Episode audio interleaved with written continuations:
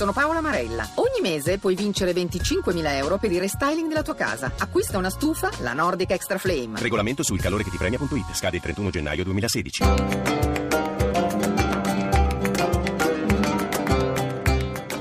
Dialogo con l'Islam.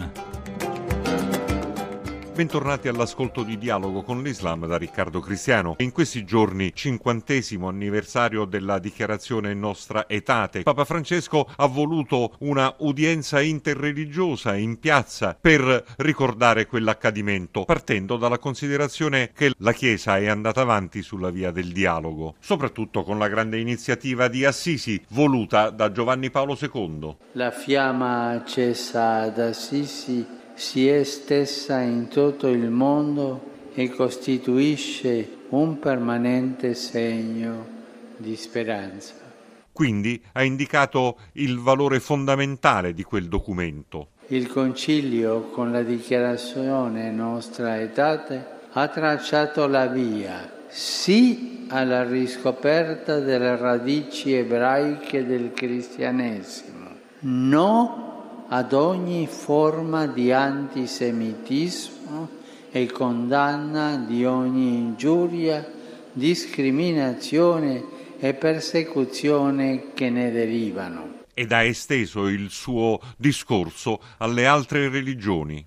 Penso in particolare ai musulmani che, come ricorda il Concilio, adorano il Dio unico, vivente e sussistente, venerano Gesù come profeta, onorano la sua madre Vergine Maria, attendono il giorno del giudizio e praticano la preghiera, le elemosine e il digiuno.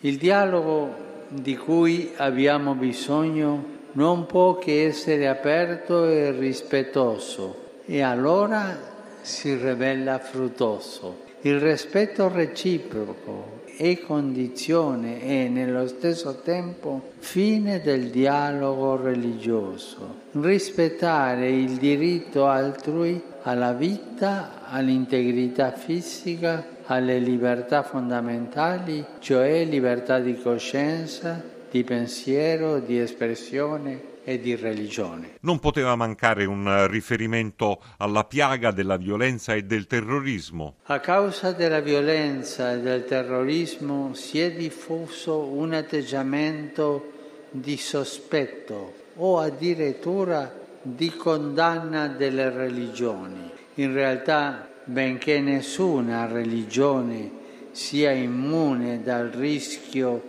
di deviazione fondamentalistiche o estremistiche in individui o gruppi, bisogna guardare ai valori positivi che essi vivono e che essi propongono e che sono sorgenti di speranza. Si tratta di alzare lo sguardo per andare oltre. Il dialogo basato sul fiducioso rispetto più portare semi di bene che a loro volta diventano germogli di amicizia e di collaborazione in tanti campi e soprattutto nel servizio ai poveri, ai piccoli, agli anziani, nell'accoglienza dei migranti, nell'attenzione a chi è escluso.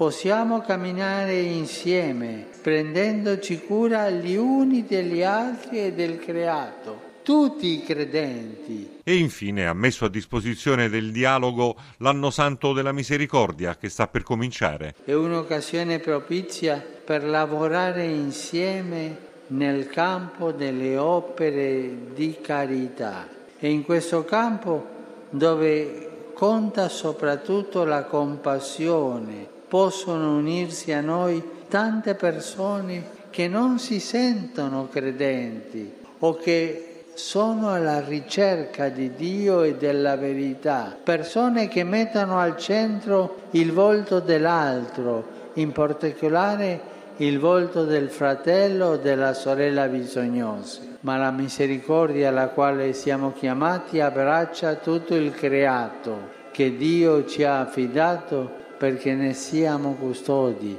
e non sfruttatori o peggio ancora distruttori.